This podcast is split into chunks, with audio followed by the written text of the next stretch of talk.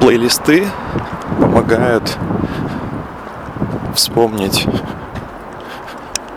события, ощущения. То есть я раньше когда-то создавал плейлисты, и там были... Э, они ассоциировались с чем-то в моей жизни, с какими-то событиями. И потом, когда я прослушивал их, то я вспоминал... Э, то есть я слушал не просто музыку и наслаждался, а скорее это вызывало во мне какие-то ощущения, воспоминания. И тут э, я хочу пробросить мостик к заметкам, системам памяти с интервалом повторения. То есть в них тоже они э, для людей сейчас просто кажутся текстовыми какими-то процессорами, редакторами, системами сложными.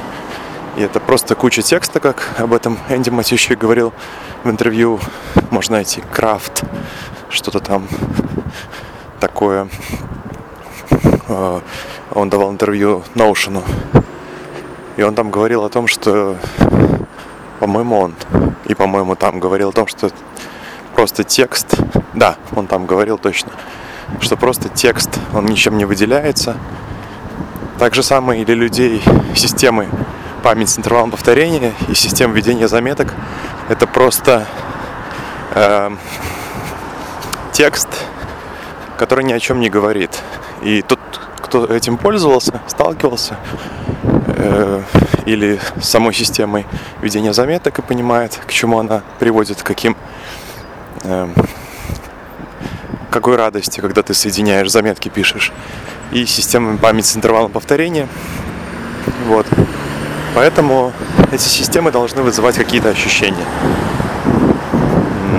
Ну вот, и соединяю это с плейлистами и с музыкой, потому что музыку любят все, и с этим, скорее всего, с этим, я имею в виду, с тем, что плейлисты вызывают воспоминания, сталкивались многие люди.